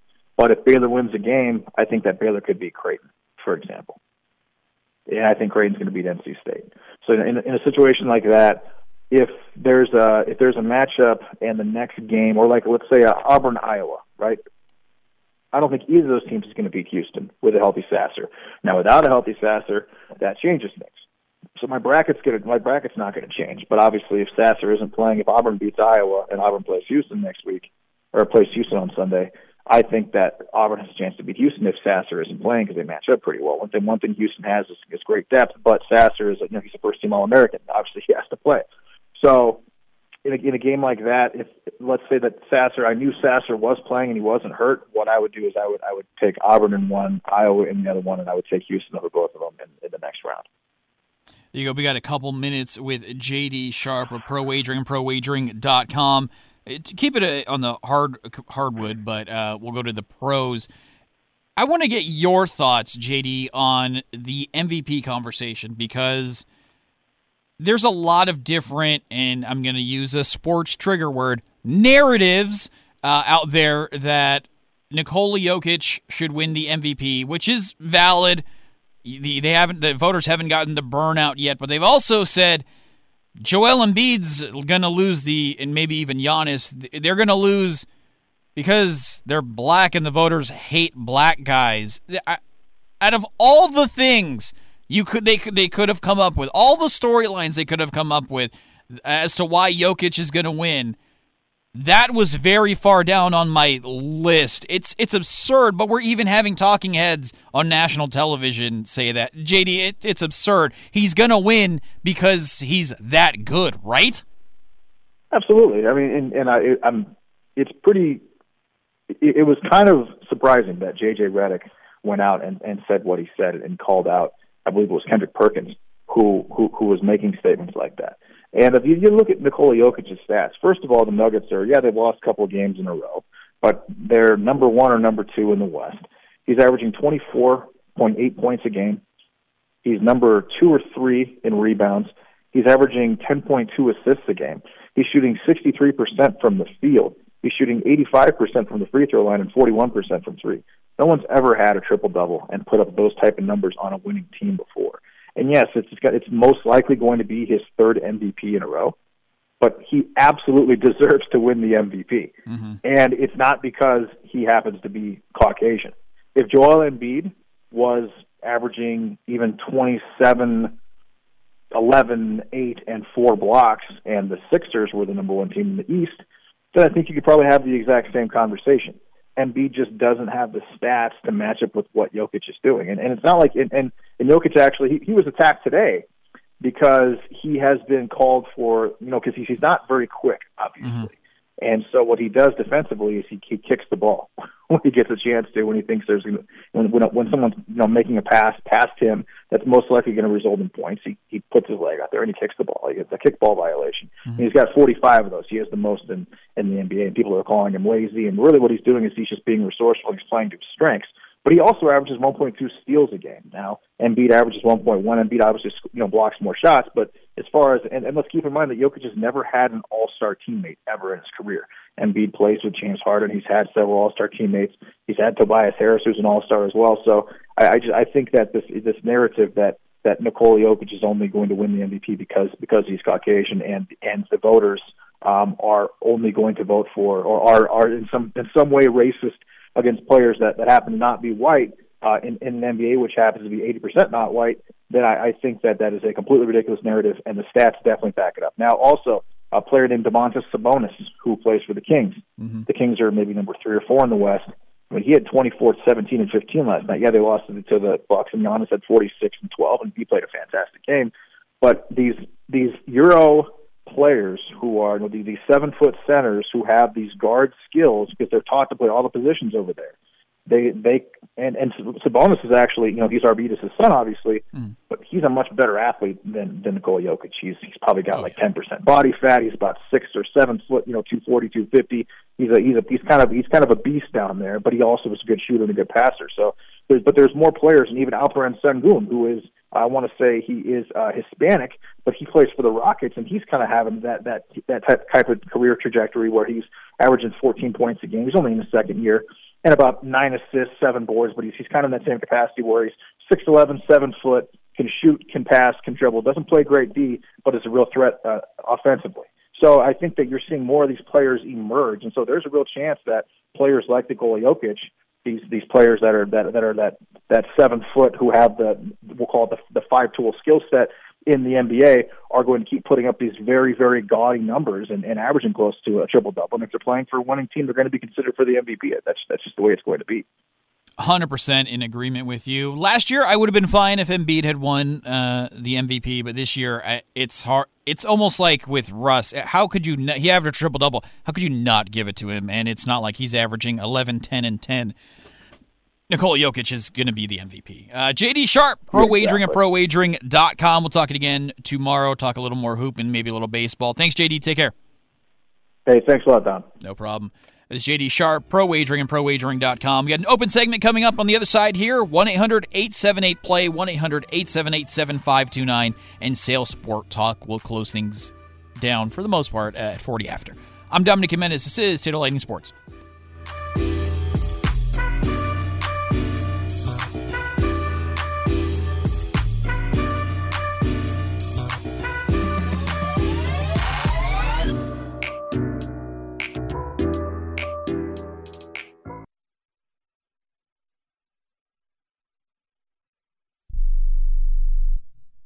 Do you own an annuity, either fixed rate, indexed, or variable? Are you paying high fees and getting low returns? If so, Annuity General would like you to have this free book to learn the pitfalls and mistakes of buying an annuity. The Annuity Do's and Don'ts for Baby Boomers contains the little known truths about annuities, like how to help reduce your fees and increase retirement income. And it's free. That's right, free. As a bonus, we'll also throw in a free annuity rate report just for calling. We researched over 1,000 annuities and summarized rates and benefits from financially strong insurers. You get annuity do's and don'ts for baby boomers and the annuity rate report, both absolutely free for calling Annuity General today. Hurry, supplies are limited. Call now. 800 760 1845. 800 760 1845. 800 760 1845 that's 800 760 1845. If you served in the Marine Corps, by now you know about the contaminated water problem at Camp Lejeune. If you were stationed or worked at Camp Lejeune from 1953 to 1987, you probably have a lot of questions. We have some answers. You could be entitled to compensation. Billions of dollars are being allocated to pay for damages to anyone stationed at Camp Lejeune during that time. Unfortunately, it appears that officials may have known the contaminated water problem existed and did little to protect their men. The Semper Fi code was not honored. If you or someone in your family has developed a serious illness, including various forms of cancer, call this Camp Lejeune legal support line right now. You can't turn back the clock and change what happened, but you can certainly call right now and learn your rights as a Marine. Here's the number 800 725 1651. 800 725 1651. That's 800 725 1651. Paid for by Legal Alert Line. If you're moving to another state, you're getting a fresh start in a brand new town. And when you choose a moving company to help get your valuable possessions to that new home of yours, you want somebody that's going to take care of your things like you would. That's why you need to call Colonial Van Lines. They're America's number one moving company for a reason. Because they'll take care of your things like they would their possessions. They'll use caution so nothing gets damaged. And they won't treat you like a number, they'll treat you like a friend. And when you call now on a qualified move across state lines, they'll give you a $250 discount. Move your things the right way. Call Colonial Van Lines now for a free quote. Call now to learn more about this special $250 long distance move discount. 800 847 0225. 800 847 0225. 800 847 0225. That's 800 847 0225.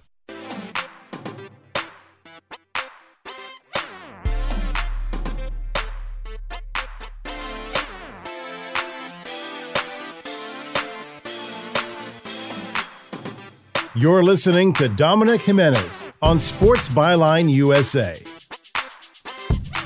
Welcome back to the show. Dominic Jimenez here. We have an open segment before I hand things off to Karen Lyle and Sales Sport Talk a little bit later. She's in London, and I learned this today. They don't do daylight savings there.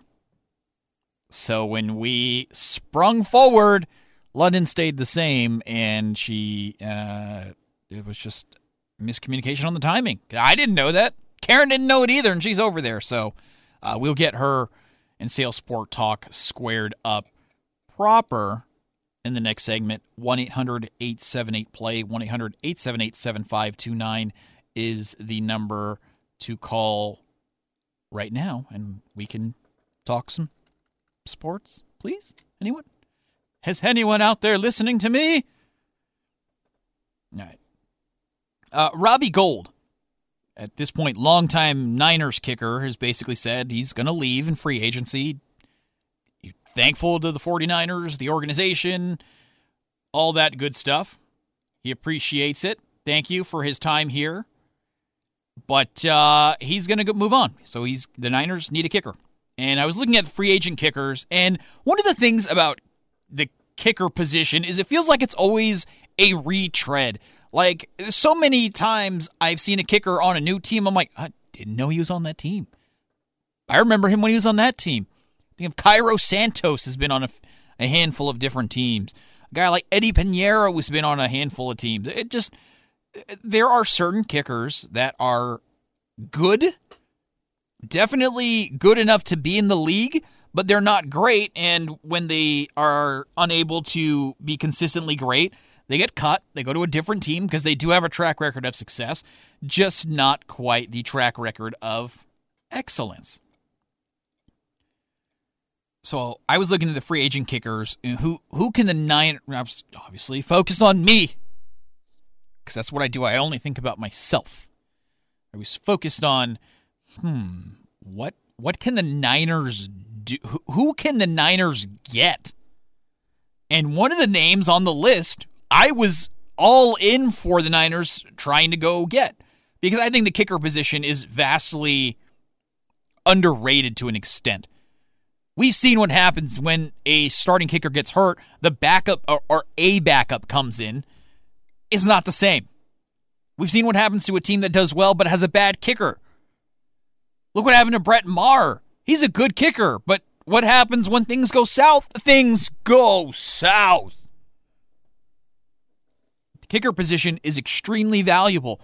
The, do the Patriots win all those Super Bowls if they have a lesser kicker than Adam Vinatieri? Or Sebastian Gostkowski, for that matter? Probably not. Not as many, at least. Yeah, they still had Tom Brady. Um, but those kickers are clutch. Justin Tucker's clutch. He has helped his team win. Harrison Butker is clutch. He's helped his team win. And the guy that I wanted my 49ers to go get is also a clutch kicker, but he has signed with the Indianapolis Colts. Matt Gay receives the largest free agent contract ever given to a kicker. Now, yes, it's it's a lot of money, but by other contract standards, it's tame.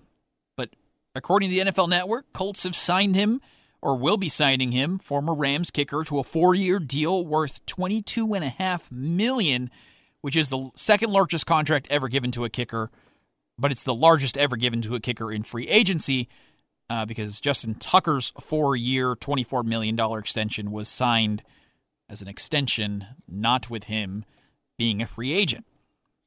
Now, Matt Gay's got a good leg, but he's accurate. When the Rams won the Super Bowl in 2021, he hit 94% of his field goals, which was behind Justin Tucker. Matt Gay also went 48 to 49 from extra point. And remember the extra point, not as easy as it once was. So 48 to 49, you'll take that any day, any season, any time. And he ended up getting a Pro Bowl appearance and a Super Bowl win out of it. And he had two clutch kicks getting them to the Super Bowl. Um, he had a game winner against the Bucs, and he ended up hitting the game winner against my Niners in the championship. He was good in 2022 this past season, hit 93% of his field goals, which was fourth in the NFL, who attempted five or more field goals. And he only missed two, 28 of 32 in 2022. I'm so sorry. He was 28 of 30 this past season. And one of those misses came from 61 yards out. So that's why sometimes the percentages are extremely misleading. Oh, yeah, he kicked 93%. Well, technically, he went 28 for 30, and one of the ones he missed was a 60 yarder, 61 yarder. I think at that point, it's a little forgivable. But you can see why I wanted the 49ers to sign him. You, the numbers are there. He's very, very good. That's that's what I wanted to see. Not going to get it with the 49ers. Eh, congrats to Matt Gay. He actually is returning to Indianapolis. He was drafted by Tampa in 2019. The Bucs cut him. He signed with the Colts practice squad, but the Rams signed him to their active roster off the practice squad, and he had been in Los Angeles since. Where do the Niners go from here? I, I don't know. Brett Maher's a free agent. Eddie Piñeiro, the guy I mentioned, he's a free agent, but I, I don't I don't know what the 49ers are going to do, but for a team that is as good as the 49ers are, I think it is imperative that they have a good kicker. One of the, Robbie Gould's been their most reliable player since he's been here. And that's not hyperbole, that's a fact. Robbie Gould has been fantastic as a 49er. And I just hope that whoever they bring in, hope they can live up to what Robbie Gould was able to do. Because again, if you have a bad kicker, we've seen a lot of games. They come down to the wire, comes down to a clutch kick, and some kickers got it, some kickers don't. Robbie Gould, one of those kickers that does got it. And like even if Robbie Gould didn't want to actively leave the 49ers, I would have been okay if he did leave because he, he's getting up there in age and doesn't have quite the same power he once did. Those 50 plus yarders, uh, not as easy as they once were for him. But congrats to Matt Gay, got paid in free agency. I'm Dominic Jimenez, Sail Sport Talk with Karen Lyle coming up next.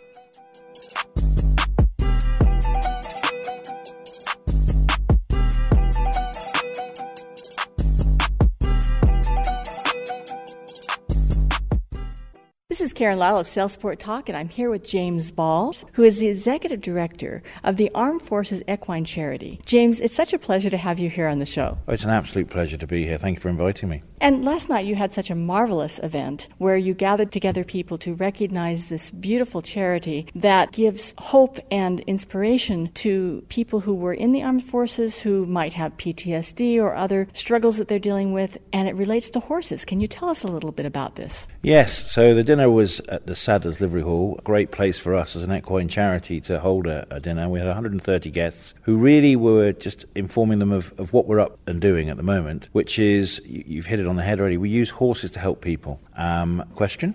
Never have been in a question, but I have served in the British military for 37 years, and I've seen what it's done for servicemen around the world, globally, American servicemen as well as British servicemen, European servicemen, NATO servicemen, and those who are struggling with anxiety and stress. The horse doesn't judge you. The horse doesn't make any criticisms of you. The horse is about connecting with the horse. And to connect with the horse, if I tap my leg to my dog, my dog will come to me. If I tap my leg to a horse, it'll run away. You've got to make that connection. So you've got to let rid of the anxiety and stress that's in your body to make the connection. And that is the turning point at which the therapy, recovery, and rehabilitation can start happening. And you had a, a, woman there that was recognized in part of your awards for the charity, the lovely red hair from Scotland. She and I talked a little bit. She had such an inspiring story of how her life was transformed. Can you tell us a little bit about her and how this charity had an impact on her life and what she's done? So it, it's a sad story, but it's a, it's a good story. So her husband, uh, Alan, um, was referred to us by the National Health System. Um, he had tried to take his own life, uh, a serviceman struggling to deal with what he had experienced. He'd never met horses before. He came to us with completely grey, completely shut off, and after a week with us, um, he had fundamentally changed. At the time, I didn't hadn't met Jenny, the lady you met. Um, I hadn't realised, of course, that, that PTSD gets into the family a bit like everything does, and she was suicidal as well. And she saw a change in her husband, which gave her hope. Um, obviously, Alan recovery was going really, really well. But Jenny and Alan's connection with horses helped. But more than that, Jenny continues to bake cakes, to get up every day, to go to our cafe where most of our beneficiaries we help go, and she talks to them. And she was, without doubt, when I went to the trustees and said, look, this has to be our winner in 2022, 2023, it was unanimous. She is a very special lady, and we we encourage the most senior um, military person who's a, who's from Scotland, you know, to come and present that award. One of those people in life just gives more than they take. You know, fantastic lady. And we'll have a page for you on Sail Sport Talk. Thank you so much for coming on the show. Certainly appreciate it. Thank you very much indeed. It's a pleasure.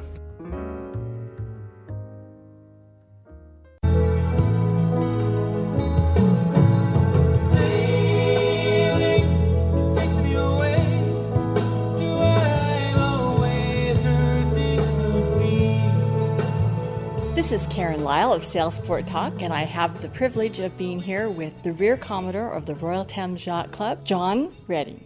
Hello.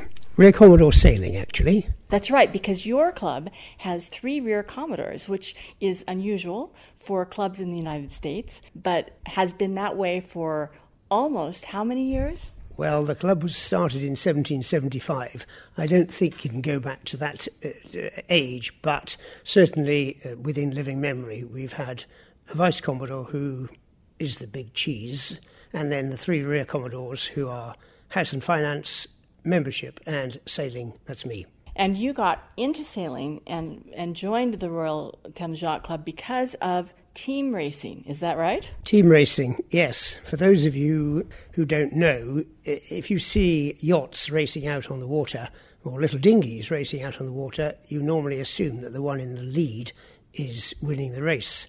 But team racing, you have three or two boats from a club racing against three or two boats from another club, so hence team racing. In the States, you are more likely to be racing three on three, and over here in England, you are more likely to be racing two on two, but we both do both in both countries. So tell us a little bit about the new fleet of boats that you are going to be adding to the Royal Thames Yacht Club, which is very exciting for all of the racers, and how many people sail on that boat and how it works. Yes, the Royal Thames is very excited that we had a fleet of rather aging J80s. For those of you who understand what I mean, they are eight metre little, well, not so little keelboats but they were getting a bit long in the tooth. So a couple of years ago, the club made a fairly momentous decision and put in an order for 12 new sonars. And sonars are 21 foot keelboat, uh, main, jib, and spinnaker. So that's the, the three sails. And they will be raced, or they are normally raced, by four people. So in a race of two on two, we need eight people from the club, and obviously three on three, 12 from the club. And having 12 boats, it gives us the flexibility for three lots of four or two lots of six racing at the same time. Do you have a diverse group of sailors as far as age and gender? So the Royal Thames set about becoming probably the UK's leading team racing club because it recognised that this was a way to attract young members into the club. It's quite normally the case that universities race three on three, so they team race, and u- universities are quite used to travelling between universities, and each university will have a fleet of its own boats. So you're not having to drag a boat around the country, you go and sail at the other university using their boats. Now, if, if like me, they leave university at the age of 21, 22, and are desperate to not give up this wonderful sport that they probably had not come, apro- uh, come across until they went to university, then here was their opportunity.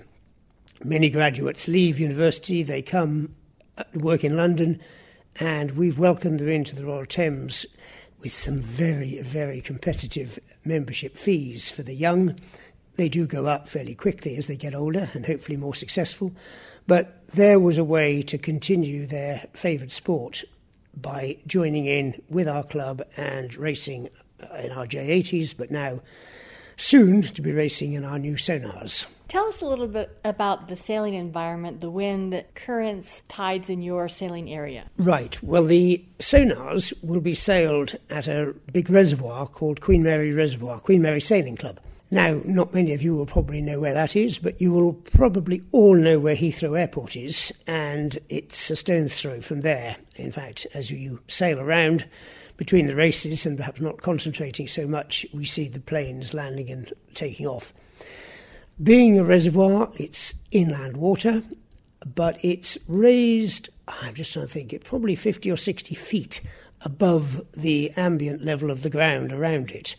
So the wind tends to be not too bad normally. If the level of the reservoir drops a bit and we've then got rather nasty concrete sides around us, it can get a little shifty. But it's the same shifts for everybody, and it's amazing how the good teams seem to cope with the shifts better than the not so good teams. That's a little bit of the sport. That is indeed, and um, there are many of us who sail on rivers, uh, and obviously they are considerably shiftier, and other inland waters. So Queen Mary Sailing Club has always prized itself as being the best sea sailing in London. Well, I am Karen Lyle, and I'm here on Sail Sport Talk on Sports Byline, broadcasting to 100 million people in 168 countries, including the armed forces. Privileged to be speaking with Rear Commodore of Sailing of the Royal Thames Yacht Club, John Redding. And John, tell us a little bit about the upcoming anniversary you have and what day the public might be able to plan ahead for. Right. Well, 1775, the club can take its history back to, and that was the year when the Duke of Cumberland, who I think at the time was the king's brother, decided to get a group of his uh, wealthy aristocrats to sail together and race together, sorry, race against each other on the Thames, 1775. So if you're quick at your maths, you realise that 2025 is our 250th anniversary, which is a big milestone in anybody's uh, reckoning. We've got a raft of events coming up, uh, parties uh, galore, but our big sailing spectacle, certainly here in London, is going to be the, the, the pageant at the end of June 2025. We are hoping that many of our members will bring their yachts around from the south coast. They'll sail them up the Thames and arrive just by the Tower Bridge, which again you probably many of you will have seen pictures of. And the boats will, the yachts will then go through that Tower Bridge. They'll parade around in the basin beyond the Tower Bridge and then go back again uh, down to the the old Naval Academy at Greenwich. So, if any of you are around London on the 28th, 29th of June, I can't be specific with the dates because it's clearly slightly wind and, well, so wind dependent uh, in conjunction with tides. Uh, but it will be on one of those days, and we are hoping for a great spectacle right in the heart of London, or right in the heart of the city of London, which is the financial centre. Well, and what a marvelous accomplishment. I think that the Royal Thames Yacht Club is the oldest continuing yacht club in the world. Is that correct? We do like to pride ourselves that we are the oldest continuing yacht club. There's certainly clubs who have had their 300th anniversary, uh, and um, but I think they've had breaks in their continuity where we have, fortunately, been able to keep ourselves going through thick and thin. Certainly, two world wars, um, oh, the Crimea as well. So at some some fairly tough times, but the club which started as the Cumberland Fleet, as it was called, morphed into the Royal Thames Yacht Club and is still, luckily, going very strong. And is certainly known the world throughout, and with many reciprocal clubs that you race against and that come and race for you. Uh, against you, I guess it would be. Indeed. One of our great prides is our reciprocal uh, club, which is the word's expression, um, book, I suppose. And we enjoy very much our relations with our reciprocal clubs, the New York Yacht Club, Sewanee, um, San Francisco, name a few of the American clubs, and members enjoy going out to these uh, clubs. They will perhaps race with other club members there, or, and I bring it back to this team racing, we can send a team of eight, 12 people out to race against the same number over there. And of course, it engenders huge friendships. As an example, I'm going myself to Sweden at the end of May, and there are two American teams who will be competing in Stockholm. And um, certainly, I know a lot of the guys who will, well, the guys and ladies who will be sailing at that event, and I like to consider that they are now good friends because I've met them at these, this event for two, three, four times, and team racing just brings that friendship on. Tell me how you got started in team racing and what really turned it into a passion for you. Yes, well, like probably many of the young, I went to university and didn't, had never team raced. And there was my university, Nottingham, which was scheduled to race against some other university. I can't remember the first one. And um, we had some trials, and I took to it, I think, the expression like a duck to water, and raced through my university years. And at the end of it, I really could not abide the idea of giving up this wonderful sport. So I set about creating a ex-university club called Nottingham Outlaws. Um, no prizes there for originality, but it seemed to work, and that kept me going uh, through the years for, for probably far too long. But um, eventually, I did give up. Age did weary this particular soul, uh, because in those days I was sailing dinghies, and the young, quite rightly, got better than me, so it was time to move on. Well, and now keel boats for you. So, 10 years ago, yes, 10 years ago, I had the opportunity to join the Royal Thames, and unashamedly, I knew that they were eh, very active in the team of uh, the race, the, the sport of team racing, and so I joined really predominantly for that reason.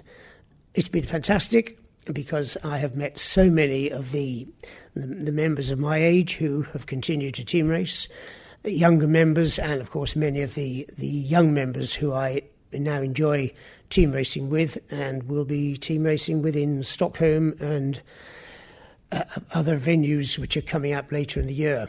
There's always a clamour for places at these events, particularly if they involve sunshine and um, or, just good fun. And so they're, they're, they're, the places are hard to come by, but that's great because if they're competitive, people team race better.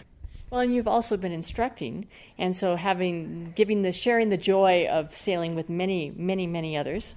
I have done a little bit. Well, it's a reasonable amount of instructing. I instructed as a um, as a young man uh, at a sailing school, and then as an older um, a father, I got involved in in a, in a sailing club up in North Wales, where my wife and I have a house, and for my sins, I was put onto the Oppie uh, teaching course.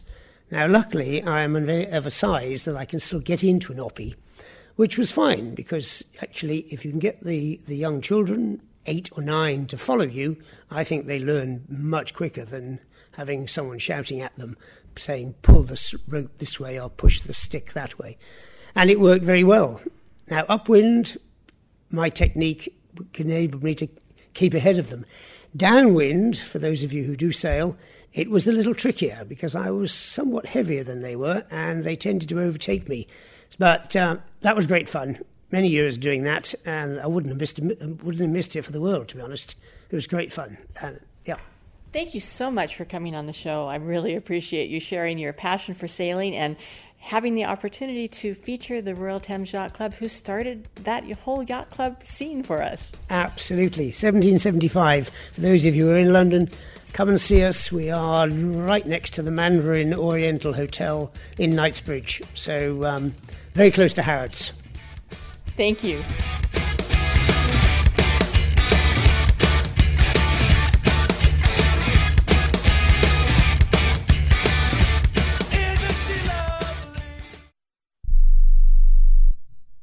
Do you own an annuity, either fixed rate, indexed, or variable? Are you paying high fees and getting low returns? If so, Annuity General would like you to have this free book to learn the pitfalls and mistakes of buying an annuity. The Annuity Do's and Don'ts for Baby Boomers contains the little known truths about annuities, like how to help reduce your fees and increase retirement income. And it's free. That's right, free. As a bonus, we'll also throw in a free annuity rate report just for calling. We researched over 1,000 annuities and summarized rates and benefits from financially strong insurers. You get annuity do's and don'ts for baby boomers and the annuity rate report, both absolutely free for calling Annuity General today. Hurry, supplies are limited. Call now. 800 760 1845. 800 760 1845. 800 760 1845. That's 800 760 1845. If you served in the Marine Corps, by now you know about the contaminated water problem at Camp Lejeune. If you were stationed or worked at Camp Lejeune from 1953 to 1987, you probably have a lot of questions. We have some answers. You could be entitled to compensation. Billions of dollars are being allocated to pay for damages to anyone stationed at Camp Lejeune during that time. Unfortunately, it appears that officials may have known the contaminated water problem existed and did little to protect their men. The Semper Fi code was not honored. If you or someone in your family has developed a serious illness, including various forms of cancer, call this Camp Lejeune legal support line right now. You can't turn back the clock and change what happened, but you can certainly call right now and learn your rights as a Marine. Here's the number 800 725 1651. 800 725 1651. That's 800 725 1651. Paid for by Legal Alert Line. If you're moving to another state, you're getting a fresh start in a brand new town. And when you choose a moving company to help get your valuable possessions to that new home of yours, you want somebody that's going to take care of your things like you would. That's why you need to call Colonial Van Lines. They're America's number one moving company for a reason. Because they'll take care of your things like they would their possessions. They'll use caution so nothing gets damaged. And they won't treat you like a number, they'll treat you like a friend. And when you call now on a qualified move across state lines, they'll give you a $250 discount. Move your things the right way. Call Colonial Van Lines now for a free quote. Call now to learn more about this special $250 long distance move discount. 800 847 0225. 800 847 0225. 800 847 0225. That's 800 847 0225.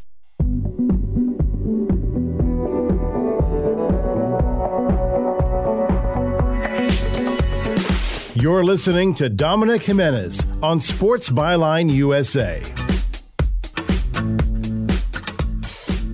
All right, let's close this thing down, shall we? Yes, we shall. Talking with Rick a little bit about the Raiders earlier. Mentioned the Jimmy Garoppolo deal, the signing. Told him that they had signed Jakobi Meyers, which he hadn't seen yet. And during Sail Sport Talk, it came out that the Raiders are making another move. They are trading Pro Bowl tight end Darren Waller to the New York Giants for a third round pick. Surprising. Now, I had Darren Waller on my fantasy team last year, so I know how he barely played at all due to injuries. But you think there are only a handful of tight ends I would rather have when healthy than Darren Waller. So getting a third round pick is only only getting a third round pick for him is a little surprising. I, I would have imagined they could get a second out of Waller or a third and a sixth or something like that. But he's heading to the Giants. And it's going to be weird because Darren Waller got married, I think last weekend, not a couple days ago, so like nine days ago, to Las Vegas Aces star basketball player Kelsey Plum. So their honeymoon looks like it might be moving Darren Waller across the country. I'm just kidding. I'm sure they're going to have a very lovely regular honeymoon, but that's going to be And you know that's the thing about uh, we we they never talk about in sports is the impact on the families when a guy gets traded or cut, released, whatever you want to call it, like that. Well, how about that? Newlyweds, less than ten days, and just like that, they no longer work in the same city together. So is the life of being a professional athlete. And the life of being a radio host means the show's over. We'll be back tomorrow, and coming up next, Sempervive, Alvarez, Wrestling Observer Live. I'm Dominic Jimenez. We'll talk to you tomorrow.